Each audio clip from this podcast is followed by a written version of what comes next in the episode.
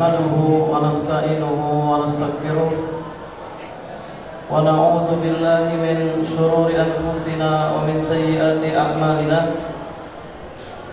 من يهده الله فلا مضل له ومن يضلل فلا هادي له. وأشهد أن لا إله إلا الله وحده لا شريك له. وأشهد أن محمدا عبده ورسوله. sallallahu alaihi wasallam. Amma ba'du para jamaah rahimani wa rahimakumullah jami'an. Semoga Allah Subhanahu wa taala senantiasa merahmati kita semua. Alhamdulillah segala puji bagi Allah Subhanahu wa taala. Kita memujinya memohon pertolongan dan ampunan kepadanya.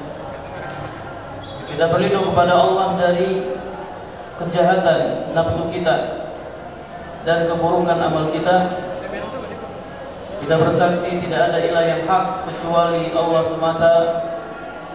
Tidak ada sekutu baginya. Dan kita bersaksi bahwa sanya Nabi Muhammad adalah hamba dan rasulnya sallallahu alaihi wasallam. Semoga salawat dan salam Allah curahkan kepada beliau, kepada keluarganya, dan sahabat-sahabatnya terutama Abu Bakar Siddiq, Umar bin Khattab, Utsman bin Affan dan Ali bin Abi Thalib radhiyallahu taala anhum ajma'in.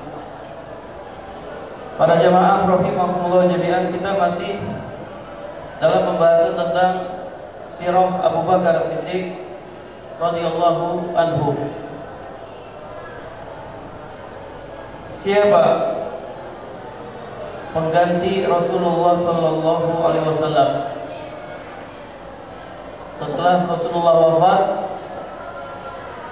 yang diangkat sebagai khalifah adalah Abu Bakar apakah di sana ada nas yang sorry tentang pengangkatan Abu Bakar sebagai khalifah karena sebagian ahlul bid'ah seperti orang-orang Syiah mengatakan bahwasanya Abu Bakar telah merampas khalifah atau khilafah dari Ali bin Abi Thalib. Seharusnya yang jadi khalifah itu Ali, bukan Abu Bakar. Ini perkataan mereka. Memang benar tidak ada nas yang sorry Tidak ada nas yang jelas Yang menunjukkan bahwasanya Rasulullah Sallallahu Alaihi Wasallam mengangkat Abu Bakar sebagai khalifah. Namun di sana ada isyarat, beberapa isyarat dari Nabi Sallallahu Alaihi Wasallam bahwasanya yang berhak menggantikan beliau adalah Abu Bakar radhiyallahu taala anhu. Isyarat yang pertama dari Jubair bin Mut'im dari bapaknya ia berkata atat imra'atun lin nabi sallallahu alaihi wasallam ada seorang wanita yang datang kepada Nabi sallallahu alaihi wasallam fa amaraha an tarji'a ilaihi. Kemudian kata Nabi atau Nabi memerintahkannya untuk nanti kembali lagi. Nanti nanti balik lagi temui anak jangan sekarang. Kemudian wanita itu berkata Ara'aita in ji'tu walam ajidka Ya Rasulullah Gimana kalau nanti anak datang Sementara anak tidak mendapatimu? Ka'annaha takul al-maut. Maksudnya kalau anda sudah meninggal gimana? Wa sallallahu alaihi wasallam illa tajidini fa'ti Abu Bakrin Kata Nabi sallallahu alaihi wasallam jika anti tidak mendapatiku aku sudah enggak ada maka datangilah Abu Bakar. Temuilah Abu Bakar Hadis riwayat Bukhari dan Muslim.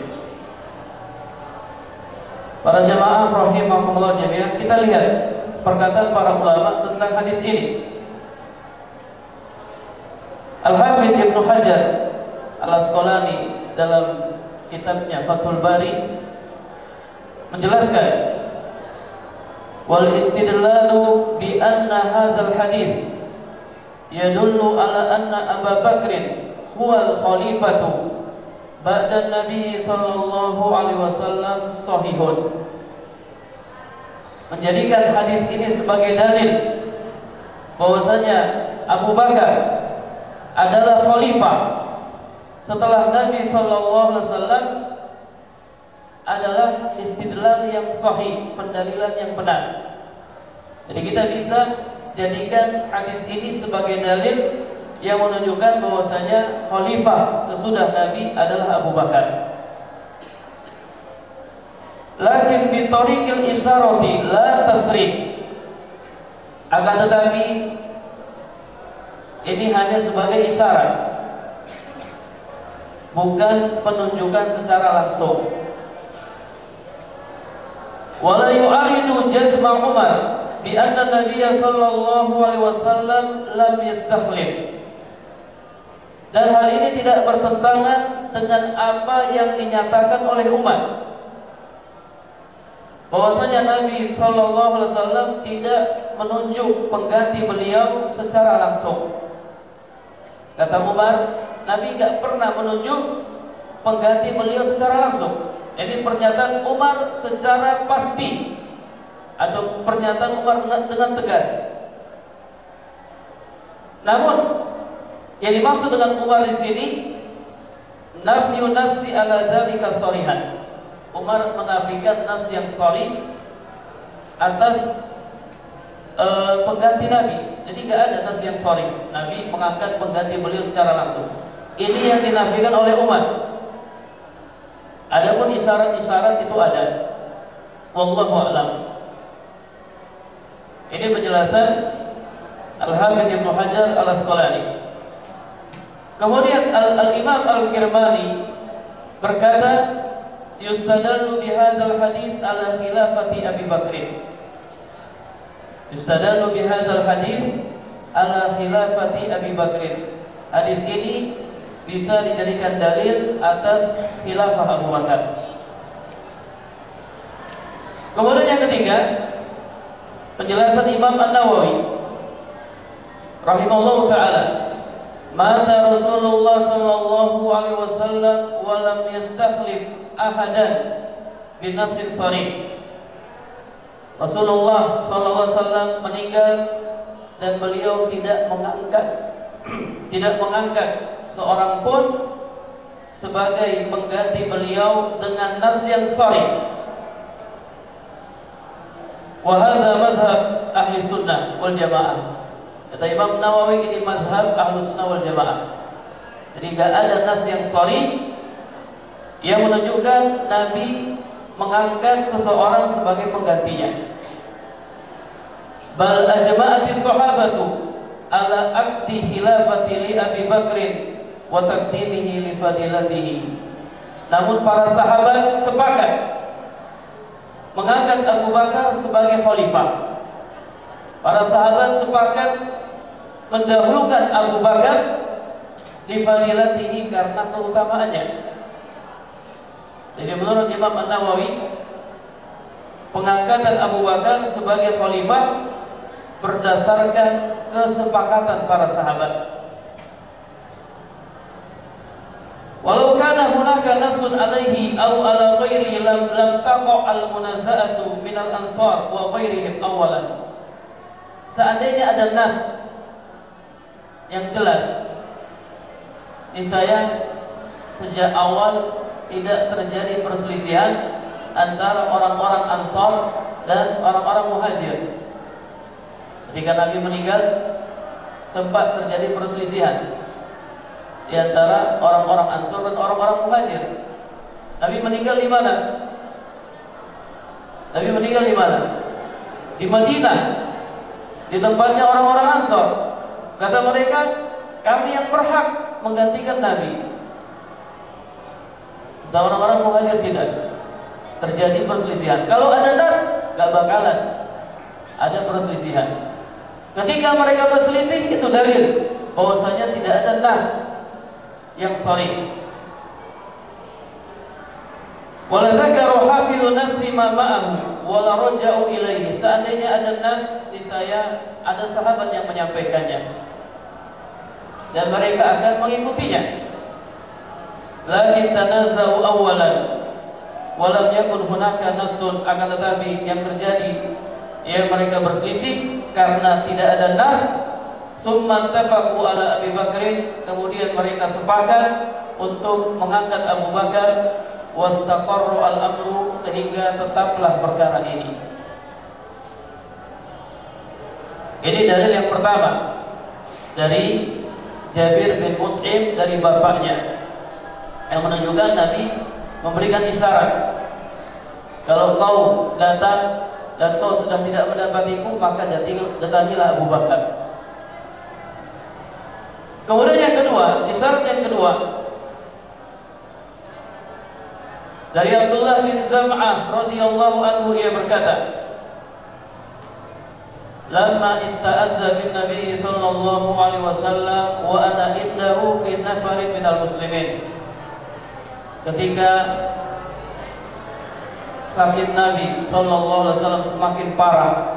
Seolah ya Nabi juga sakit. Nabi Sallallahu Alaihi Wasallam mengalami sakit dan sakit beliau bukan sakit biasa, sakit parah. Ketika itu aku berada di sisi beliau bersama sekelompok kaum muslimin. Da'ahu Bilalun ila sholat Kemudian Bilal memanggil Nabi untuk sholat namun kata Nabi, murru man yusolli bin nas. Perintahkanlah seseorang untuk sholat bersama kaum muslimin. Nabi sedang sakit. Qala fa kharaja Abdullah bin Zam'ah fa idza Umar bin nas. Lalu Abdullah bin Zam'ah keluar. Ternyata ada Umar. Ketika itu ada Umar bin Khattab. Wa kana Abu Bakr ghaiban sementara Abu Bakar gaib. Abu Bakar gak ada. Fakultu ya Umar, kum fasoli bin nas. Aku katakan, wahai Umar, berdirilah. Antum sholatlah bersama kaum muslimin. Fataqaddama wa kabbara. Maka Umar pun maju, lalu dia bertakbir, Allahu Akbar. Ketika Nabi mendengar suara Umar, Umar ini orang yang suaranya keras. Nabi berkata, Aina Abu Bakrin? Mana Abu Bakar? Kenapa Umar yang jadi imam? Aina Abu Bakrin? Mana Abu Bakar? Ya Allah dzalika wal muslimun. Allah enggak setuju. Allah dan kaum muslimin enggak setuju kalau Umar yang jadi imam. Allah dan kaum muslimin enggak setuju kalau Umar yang jadi imam sampai dua kali Nabi mengatakan hal itu. Faba'atha ila Abi Bakr faja'a ba'da an shalla Umar tilka shalah fa shalla binas. Kemudian ya para sahabat mengutus seseorang untuk memanggil Abu Bakar. Lalu datanglah Abu Bakar. Ketika Abu Bakar datang, Umar sudah selesai sholat. Fasolla binas maka Abu Bakar sholat lagi mengimami kaum muslimin. Hadis riwayat Abu Daud dan disahihkan oleh Syekh Al Albani. Ini isyarat yang kedua. Isyarat yang kedua, Nabi memerintahkan Abu Bakar untuk menjadi imam.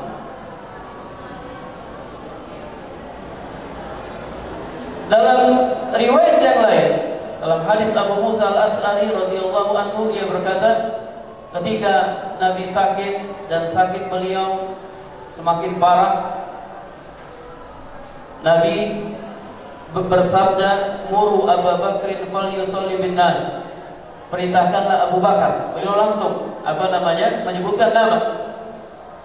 Kalau hadis yang pertama muru man yusalli bin nas perintahkanlah seseorang untuk mengimami kaum muslimin dalam hadis Abu Musa al-As'ari Nabi langsung sebut nama perintahkanlah Abu Bakar untuk sholat mengimami kaum muslimin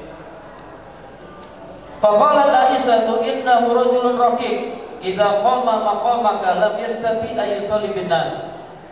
Kata Aisyah. Siapa Aisyah? Iya istri Nabi. Apanya Abu Bakar? Aisyah putrinya Abu Bakar. Kata Aisyah, sesungguhnya Abu Bakar itu atau ayahku itu rojulun rohim, orang sangat sangat lembut. Apabila dia berdiri di tempatmu, kalau dia jadi imam, lam yastati ayyusalla bin nas au ayyusalli bin nas. Dia tidak bakalan bisa, tidak bakalan mampu sholat bersama kaum muslimin. Kenapa demikian para jamaah? Kenapa demikian? Apa yang dimaksud dengan orang yang sangat lembut? Dalam riwayat yang lain disebutkan Ketika Nabi memerintahkan Abu Bakar untuk sholat mengimami kaum muslimin, kata Aisyah, Ya Rasulullah, sesungguhnya Abu Bakar kalau jadi imam, lam yusbih nas minal buka. Dia kalau jadi imam dia gampang menangis, sehingga bacanya nggak jelas. Gak bisa dia. Dia Bakar orang yang hatinya sangat lembut. Kalau baca Al-Quran, dia menangis. Orang yang hatinya lembut itu kalau baca Al-Quran nangis para jemaah. Kalau ada orang yang baca Al-Quran gak pernah nangis, hati-hati. Jangan-jangan hatinya keras. Baca Al-Quran gak pernah menangis. Tiap hari mendengarkan Al-Quran gak pernah nangis. Jangan-jangan hatinya keras, hatinya sudah jadi batu.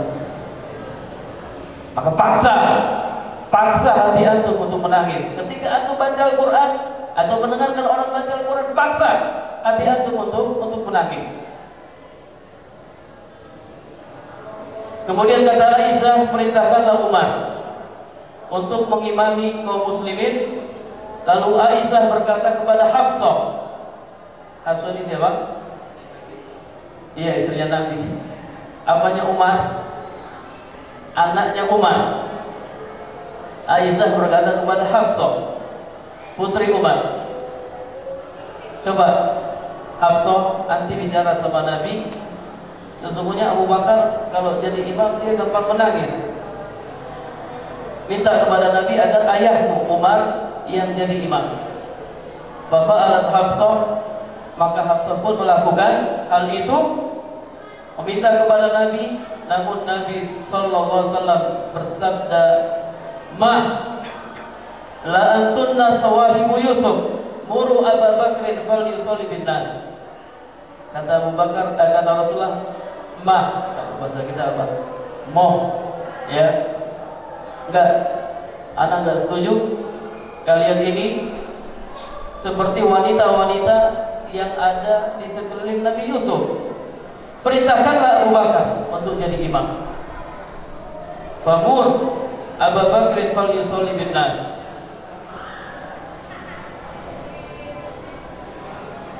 Kemudian masih dari Aisyah radhiyallahu anha ia berkata, qala li Rasulullah sallallahu alaihi wasallam fi maradihi.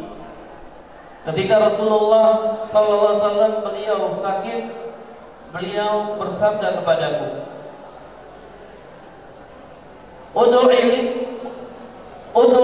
Ud'u li Abu Bakr wa akhaka hatta aktuba kitaban. Panggillah untukku Abu Bakar. Aisyah panggillah bapakmu dan saudaramu hingga aku bisa menulis sebuah surat. Karena aku khawatir ayatamanna mutamannin. Nanti ada orang yang mengaku-ngaku, ada orang yang berharap wa yaqulu qailun kemudian dia mengatakan ana aula, saya lebih berhak. Padahal Allah Subhanahu wa taala dan kaum mukminin enggan kecuali Abu Bakar. Ini juga isyarat.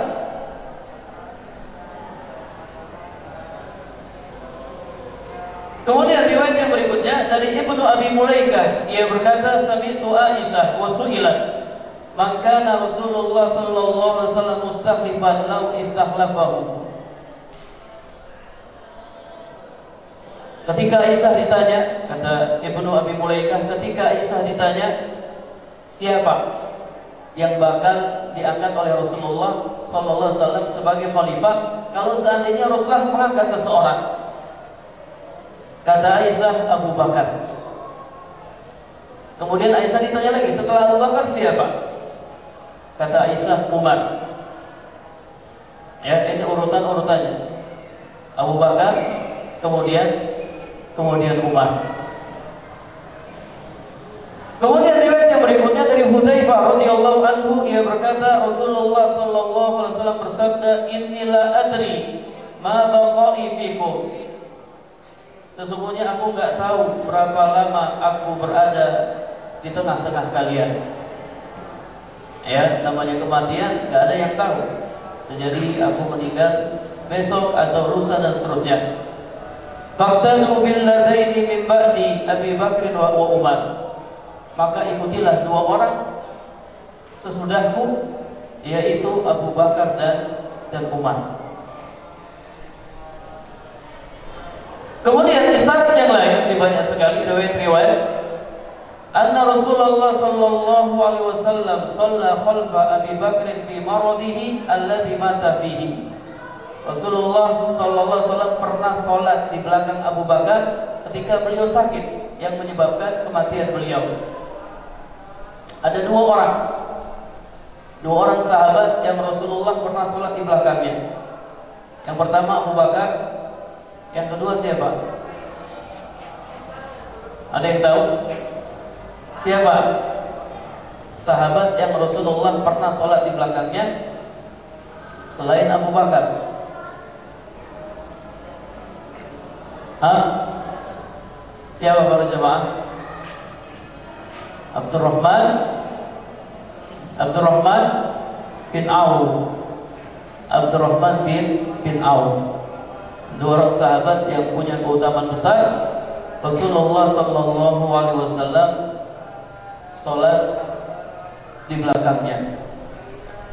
Baik para jamaah rahimakumullah jami'an walhasil sudah benar ya pengangkatan Abu Bakar itu sudah sudah benar dan Abu Bakar nggak pernah apa namanya e, mengkhianati Ali bin Abi Thalib yang memilih beliau adalah Rasulullah walaupun tidak secara langsung dengan isyarat-isyarat beliau adalah sahabat yang paling utama para jamaah rahimahullah jami'an uh, keteguhan Abu Bakar menjelang wafatnya Rasulullah Sallallahu Alaihi Wasallam. Ini materi baru lagi, judul baru. Sesungguhnya al-ahdas al-adimah yasbiquha min al-irhasat wal alamat allati tusiru ila qurbi wuqu'iha. Peristiwa-peristiwa yang besar itu biasanya didahului oleh tanda-tanda yang menunjukkan bahwasanya peristiwa tersebut sebentar lagi akan terjadi. Kematian Rasulullah Sallallahu Alaihi Wasallam itu didahului oleh tanda-tanda. Di antara tanda-tandanya satu, pada tahun ke-8 Hijriah Rasulullah dan kaum muslimin menaklukkan kota Mekah. Kota Mekah ditaklukkan. Kemudian pada tanggal uh, pada tahun ke-9 uh, ke-9 Hijriah para delegasi berdatangan untuk mengakui Islam. Banyak orang yang datang berbondong-bondong mengakui Islam atau mereka mereka mengakui Islam kemudian masuk Islam atau mereka bayar jizyah. Wa arhaba jaysul usrati alladhi kharaja bihi an-nabiy sallallahu alaihi wasallam jahafil ar-rum hatta farru min wajah min wajahatihi. Kemudian jaysul usra, tanda yang ketiga jaysul usra atau pasukan Tabuk yang dipimpin oleh Nabi telah membuat takut pasukan Romawi hingga mereka kabur. Mereka lari sebelum berhadapan dengan pasukan kaum muslimin. Kemudian tanda yang berikutnya Jazirah Arab tunduk kepada Islam. Dan ini semua dicapai oleh Rasulullah SAW setelah 10 tahun Rasulullah berjihad bersama para sahabatnya. Jadi ada ada usaha yang keras, ada perjuangan untuk meraih kemenangan para jamaah kita harus berjuang. Rasulullah berjihad selama 10 tahun hingga beliau meraih kemenangan-kemenangan ini. Antum pernah berjihad? Antum pernah berjihad enggak? Para jamaah jihad dengan pedang. Hah? Belum pernah, karena memang belum ada jihad. Ya, nanti kalau pemerintah suruh kita perang, kita perang. Kalau pemerintah suruh kita perang, kita perang. Ya, sekarang jihad dengan pedang belum ada, yang ada jihad dengan pena, jihad dengan harta, menuntut ilmu dan membantu kaum muslimin. Wa kullu alamat tusiru ila intihad muhimmati Rasulillah sallallahu alaihi wasallam. Semua tanda-tanda ini mengisyaratkan tugas Rasulullah sallallahu alaihi wasallam sudah selesai. Adda al-amanah wa nasaha al-ummah wa kasafa al-ghummah wa asbaha an-nasu ala mahajjati bayda. Lailuha kanahariha la yaziku anha illa halikun Beliau telah menyampaikan risalah menunaikan amanah menasihati umat melenyapkan kegelapan sehingga manusia berada di atas jalan yang terang malamnya seperti siangnya sudah jelas agama Islamnya sudah jelas lailuha kanahariha malamnya seperti siangnya tidaklah berpaling darinya kecuali akan binasa. Kemudian Nabi menyampaikan isyarat isyarat bahwasanya ajalnya sudah dekat. Jadi ada isyarat-isyarat yang disampaikan oleh Nabi Sallallahu Alaihi Wasallam. Di antaranya dalam hadis riwayat Ahmad dari Mu'ad dia berkata Lama ba'athahu Rasulullah sallallahu alaihi wasallam ila al-Yaman kharaja ma'ahu Rasulullah sallallahu alaihi wasallam yusihi. Ketika Rasulullah sallallahu alaihi wasallam mengutus Mu'ad ke Yaman Rasulullah keluar bersama Mu'ad dan memberikan wasiat kepadanya. Ketika itu Mu'ad naik di atas kendaraan sementara Rasulullah jalan Beliau jalan di bawah kendaraannya Mu'ad. Jadi dalil tentang tawadunya Rasulullah. Rasulullah SAW orang yang sangat tawadu. Bayangkan sahabatnya naik kendaraan, beliaunya dibawa jalan kaki. Terkadang beliau gonceng sahabat, membonceng sahabat. Rasulullah di depan, sahabat di belakang. Yang dinaiki apa? Himar, keledai kendaraan yang paling lambat pada saat itu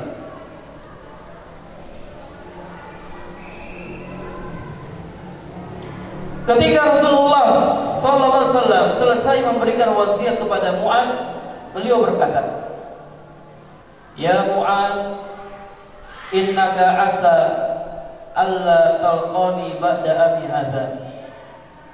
Wahai Mu'ad, kayaknya tahun depan engkau sudah tidak ketemu denganku.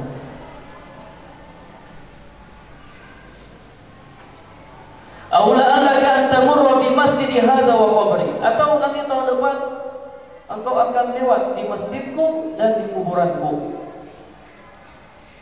Ini isyarat dari Rasulullah sallallahu alaihi wasallam. Tahun depan antum sudah enggak ketemu dengan anak. Toh kalau antum datang ke Madinah, yang antum dapatkan yang kuburan anak. Ya. Fabaka Mu'ad jasa'an li firaqi Rasulillah sallallahu alaihi wasallam. Akhirnya Mu'ad menangis para jemaah. Mu'ad menangis karena sangat sedih. Dia udah gak ketemu lagi dengan Rasulullah sallallahu alaihi wasallam. Antum bayangkan orang yang antum cintai ngomong ke antum. Misalnya antum mau sapa, mau bergiat. Kemudian orang itu ngomong, kayaknya tahun depan kalau kau sudah balik, kita sudah tidak ketemu lagi. Kalau orang tua antum yang ngomong seperti itu, antum sedih atau tidak? Sedih para jemaah, dan nggak ketemu sama orang tuanya. Kalau istri antum yang ngomong seperti itu, antum sedih. Atau sebaliknya, suami ngomong seperti itu ke istrinya, istrinya sedih, anak-anaknya sedih.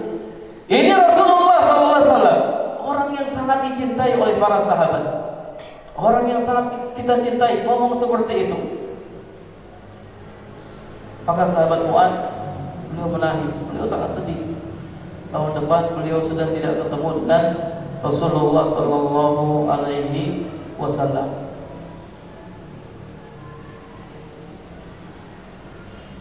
Summa iltaqata fa aqbala bi wajhi nahwal Madinah faqal. Kemudian beliau menoleh lalu menghadapkan wajahnya ke arah Madinah lalu beliau bersabda inna awlan nasi bi al muttaqun man kanu wa haitsu kanu sesungguhnya orang yang paling dekat denganku orang yang paling dekat denganku adalah orang-orang yang bertakwa siapa pun mereka dan di mana pun mereka berada kita nggak pernah ketemu Nabi, kita nggak tahu wajah Nabi seperti apa. Tapi kita cinta sama Nabi. Kalau kita ingin didekatkan oleh Nabi Sallallahu Alaihi Wasallam kelak pada hari kiamat, maka jadilah orang-orang yang bertakwa. Ittaqillah, ittaqillah, hai semua kunta. Bertakwalah kepada Allah di mana pun anda berada. Orang yang paling dekat dengan Nabi pada hari kiamat adalah orang-orang yang bertakwa siapa pun mereka mau orang Arab, orang Indonesia orang Jawa di mana pun mereka berada ini yang Nabi sabdakan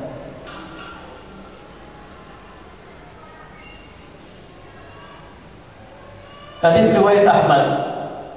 Kemudian isyarat yang lain. Kalau Nabi sudah dekat ajalnya annahu kana sallallahu alaihi wasallam ya'takifu kulla sanatin asarat fi ramadan. Fatakafa fi sanatil akhirah isrina lailatan. Biasanya ya Rasulullah sallallahu alaihi wasallam di bulan Ramadan beliau iktikaf 10 hari jadi beliau rajin iktikaf para jemaah antum kalau Ramadan sering iktikaf enggak pernah iktikaf enggak antum Ustaz, anak nggak bisa iktikaf Ustaz. Kenapa? Anak sibuk. Emangnya Rasulullah nggak sibuk apa? Rasulullah orang yang paling sibuk ini pemimpin. Tapi beliau tiap tahun iktikaf, nggak pernah nggak iktikaf. Ramadan tinggal berapa hari? Hah? Tinggal 10 hari? Tinggal berapa hari?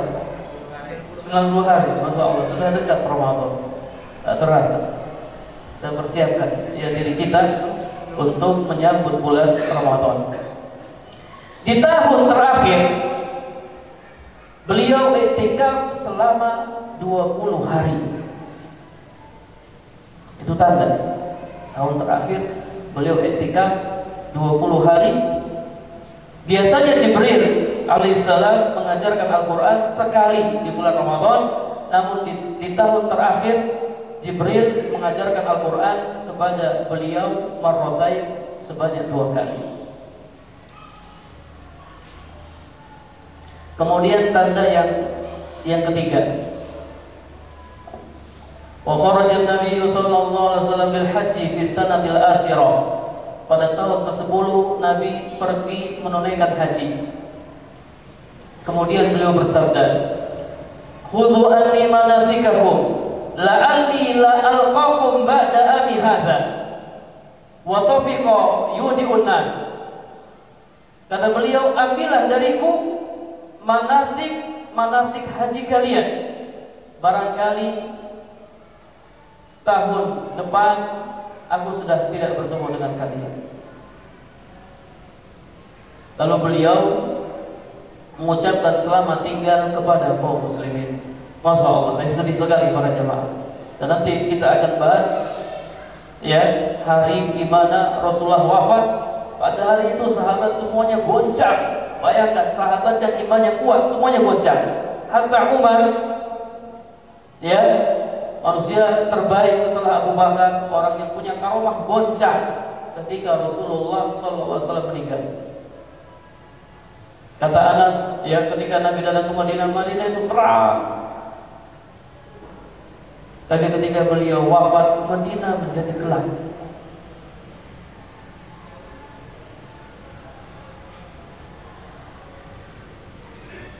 Makanya kata Nabi kalau kita kalau kita diuji dengan musibah, ya kita di hidup di ujian, kadang kita diuji dengan musibah yang besar, ya musibah yang kecil. Kalau kita diuji dengan musibah, ingat musibah wafatnya Rasulullah SAW tidak ada musibah yang paling besar kecuali musibah wafatnya Nabi Shallallahu Alaihi Wasallam yang menggoncangkan orang-orang yang imannya kuat, para sahabat radhiyallahu taala anhum.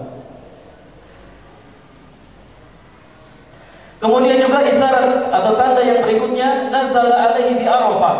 Ketika di Arafah turun firman Allah surat Al-Maidah ayat 3. Al-yawma akmaltu lakum dinakum wa atmamtu alaikum ni'mati wa raditu lakumul Islam madina. Pada hari ini telah aku sempurnakan agama kalian.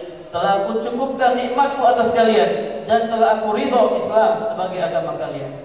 Ini ayat ini turun ya menjelaskan bahwasanya agama sudah sempurna, sudah selesai tugas Rasulullah Shallallahu Alaihi Wasallam.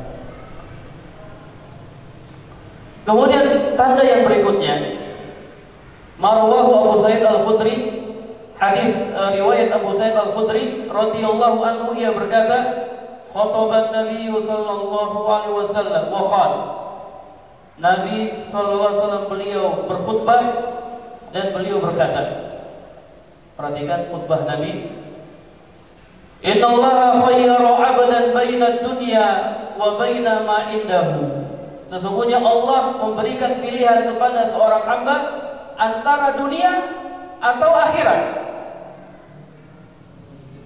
Fakhtara dzalikal 'abdu ma indallah. Ternyata hamba itu lebih memilih akhirat daripada dunia. Kata Abu Sa'id Al-Khudri, Fabaka Abu Bakrin. Tiba-tiba Abu Bakar menangis.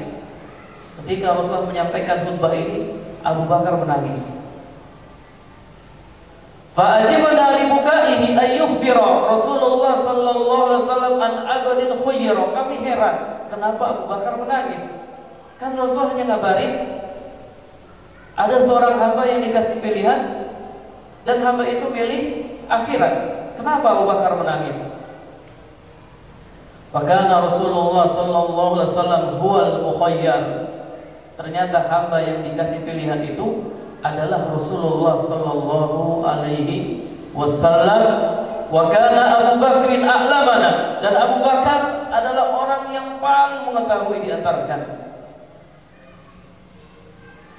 Jadi Allah kasih pilihan, pilih dunia atau pilih akhirat. Rasulullah SAW lebih milih milih akhirat. Karena dunia ini tidak ada apa-apanya dibandingkan akhir. Allah dunia tidak ada nilainya sama sekali dibandingkan akhirat. Rasulullah pernah melewati sebuah pasar bersama sahabat-sahabatnya lalu beliau melihat ada bangkai kambing bangkai kambing yang cacat Rasulullah pegang ke bangkai ya bangkai di Arab dengan bangkai di Indonesia tidak sama kalau di Arab itu karena cuacanya kering, kering bangkainya kering kalau di Indonesia bangkainya ya lembab dan kadang mengeluarkan ulat, bau dan seterusnya Rasulullah pegang ke bangkai Kata Rasulullah Sallallahu Alaihi Wasallam, siapa di antara kalian yang mau menukar bangkai ini dengan uang satu dirham? Ada nggak yang mau? Kata para sahabat, kami nggak mau ya Rasulullah, itu sudah jadi bangkai. Oke, siapa yang mau bangkai ini dikasih gratis? Para sahabat nggak ada yang mau. Apa? Kalau hidup aja, ya disuruh beli nggak mikir-mikir, karena cacat dia, apalagi sudah sudah mati. Apa kata Rasul sallallahu alaihi wasallam? Allahi Rasulullah bersumpah. Demi Allah, dunia lebih hina, lebih rendah di sisi Allah dibandingkan hinanya. Bangkai ini di sisi kalian. Ya, antum coba. Antum kalau ketemu bangkai kambing, antum angkat ke bangkai, ya, antum bandingkan dengan dunia ini. Ya dengan apa namanya gunung emas yang ada di Papua sana dengan perusahaan-perusahaan yang tinggi, mobil mewah, rumah besar, atau bangkai apa namanya bandingkan dengan bangkai ini, itu gak ada apa-apanya dunia. Dunia lebih hina daripada bangkai kambing yang yang cacat.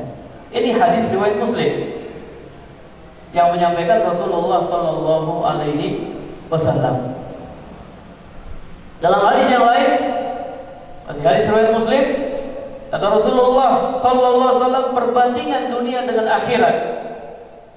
Itu seperti salah seorang dari kalian mencelupkan jarinya ke laut.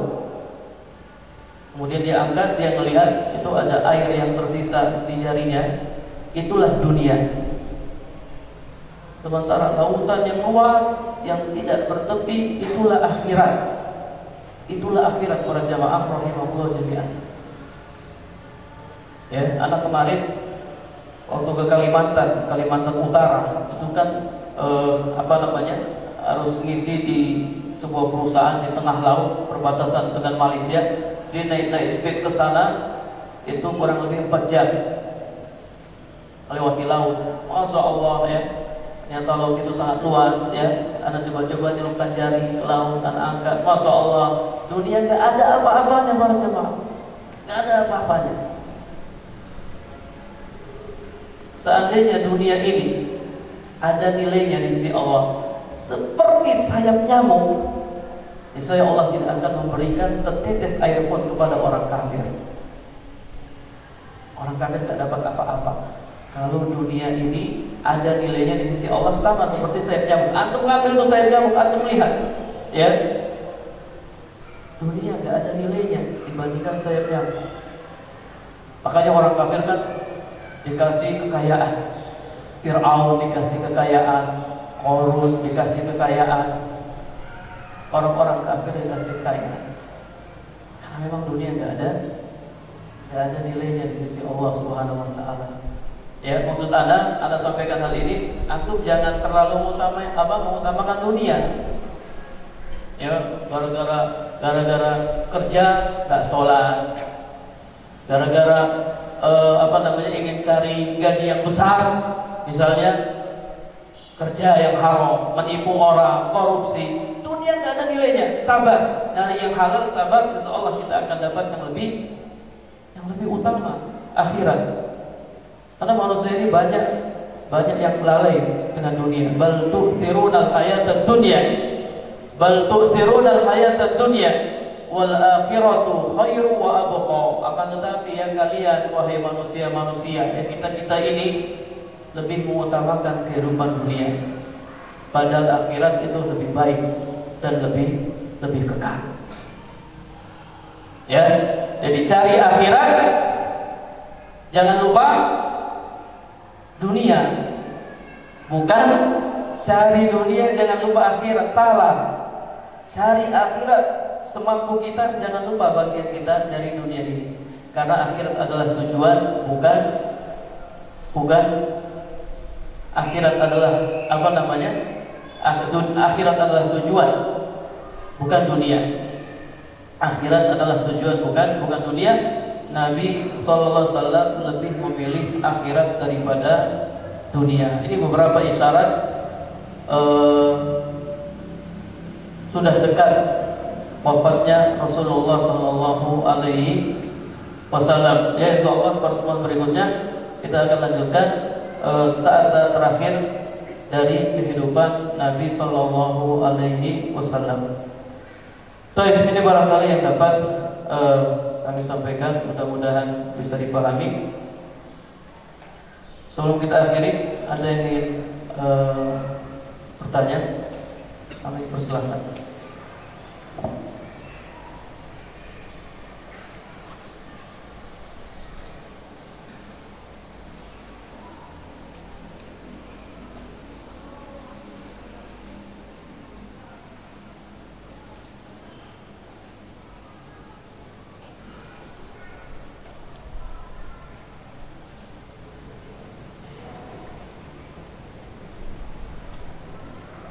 Baik, ada tiga pertanyaan.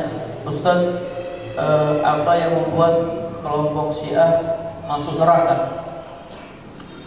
Ya, saya bukan hanya kelompok Syiah. Semua kelompok yang menyelisih Al-Quran dan As-Sunnah terancam neraka. Kata Rasulullah Sallallahu Alaihi Wasallam, e, sesungguhnya orang-orang sebelum kalian dari kalangan ahli kitab mereka berpecah belah jadi 72 kelompok. Dan umat ini, umat Islam akan berpecah belah menjadi 73. 72 terancam neraka. Hanya satu yang selamat. Wahia al-jamaah. Yang selamat adalah al-jamaah. Kemudian ditafsirkan dalam hadis yang lain yang dimaksud dengan al-jamaah di sini ma'ana alaihi ashabi. Ajaran yang aku bawa ajaran yang aku dan para sahabatku berada di atasnya. Ya, jadi 72 kelompok terancam masuk neraka karena mereka e, menyelisih Al-Qur'an dan As-Sunnah. Apakah orang Syiah? Orang-orang Syiah, Rafidhah termasuk 72 yang terancam neraka? Ada sebagian ulama yang mengatakan Syiah tidak masuk 72 kelompok. Syiah Rafidhah tidak termasuk 72 kelompok, mereka itu agama baru. Kata ulama, mereka itu agama baru. Al-Qur'annya mereka punya Al-Quran sendiri namanya Musa Fatimah. Mereka nggak pakai Sahih Bukhari nggak pakai. Ya mereka punya kitab sendiri Al-Kahfi. ya dan suruh jadi banyak sekali prinsip-prinsip ajaran Islam yang berseberangan dengan ajaran Syiah. Sehingga kata para ulama mereka itu agama baru, bukan pecahan dari dari agama Islam. Allahu a'lam bishawab. Ustaz apakah Ali bin Abi Thalib marah saat para sahabat menunjuk Abu Bakar sebagai khalifah enggak? Beliau enggak marah, bahkan beliau dukung. Beliau mendukung Abu Bakar Siddiq radhiyallahu taala taala Ya. Nanti kita bahas uh, sahabat Ali bin Abi Thalib. Jadi para sahabat itu gak, gak rakus kekuasaan. Para sahabat itu gak rakus kekuasaan, gak rakus jabatan. Abu Bakar ketika dibayarnya di khalifah itu karena dipaksa. Ya, awalnya Abu Bakar suruh kaum muslimin bayat Umar atau Abu Ubaidah. Ada dua calon yang dipilih oleh Abu Bakar. Silakan kalian bayat Umar atau Abu Ubaidah. Nah kata Umar, enggak, bukan dia yang berhak, tapi Abu Bakar. Jadi para sahabat itu tidak tidak ragus tidak ragus jabatan yang mereka jauh dari yang namanya dunia. Termasuk Ali, ngapain Ali marah? Ya, Abu Bakar jadi jadi khalifah yang mereka cari akhirat bukan dunia.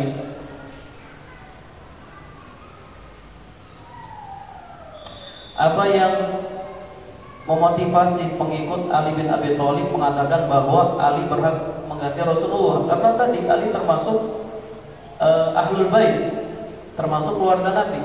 Ali siapanya Nabi para jemaah Ali siapanya Nabi? Hah? Ali punya bapak namanya Abu Talib Abu Talib itu pamannya Nabi. Berarti Nabi firmannya Ali sepupu. Abu Talib dengan Abdullah ini adik kakak. Bapaknya Nabi Shallallahu Alaihi Wasallam. Berarti sepupu ya, sepupu. Kemudian Ali nikah sama siapa? Fatimah. Ali sama Rasul kan sepupu. Terus Ali nikah sama Pak Fatimah. Boleh, boleh. Ya, walaupun jaraknya dekat boleh. Atau sepupu, sesama sepupu itu boleh nikah. Ya, sama sepupu itu bukan mahram. Boleh, boleh nikah. Nah, kemudian Ali bin Abi Thalib itu mantunya Rasulullah. Kata mereka ini dekat masa Abu Bakar yang diangkat sebagai khalifah. Padahal Abu Bakar juga dekat. Abu Bakar ini siapanya Rasulullah? Mertuanya Rasulullah Sallallahu Alaihi Wasallam. Jadi empat khalifah ini ya para jamaah empat khalifah Abu Bakar, Umar, Utsman dan Umar. Dua mertuanya Rasulullah dan dua mantunya Rasulullah. Siapa yang mertuanya Rasulullah? Abu Bakar dan Umar. Rasulullah nikah dengan anaknya Umar Hafsah. Siapa yang mantunya Rasulullah? Ali dan Utsman. Ali nikah dengan siapa? Fatimah. Utsman nikah dengan siapa Utsman nikah dengan siapa para jamaah? Utsman dapat dua putrinya Nabi. Siapa? Ah. Siapa? Ruqayyah dan Ummu Ummu Kulsum. Namun enggak, enggak nikah langsung dua enggak. Satunya meninggal, kemudian Nabi menikahkan lagi putrinya yang lain dengan Utsman bin Affan. Jadi empat sahabat ini atau empat khalifah ya mertua dan sekaligus uh, bantu Rasulullah sallallahu alaihi wasallam. Allahu a'lam bishawab. Moga masih ada waktu untuk jemaah yang sekiranya ingin mengajukan pertanyaan, pertanyaan untuk jemaah Fat bisa mengajukan kertas untuk jemaah Ikhwan bisa angkat tangan. Ada yang ingin mengajukan pertanyaan? Jemaah Fat mungkin? Ada ya. Kalau nggak ada jangan dipaksa.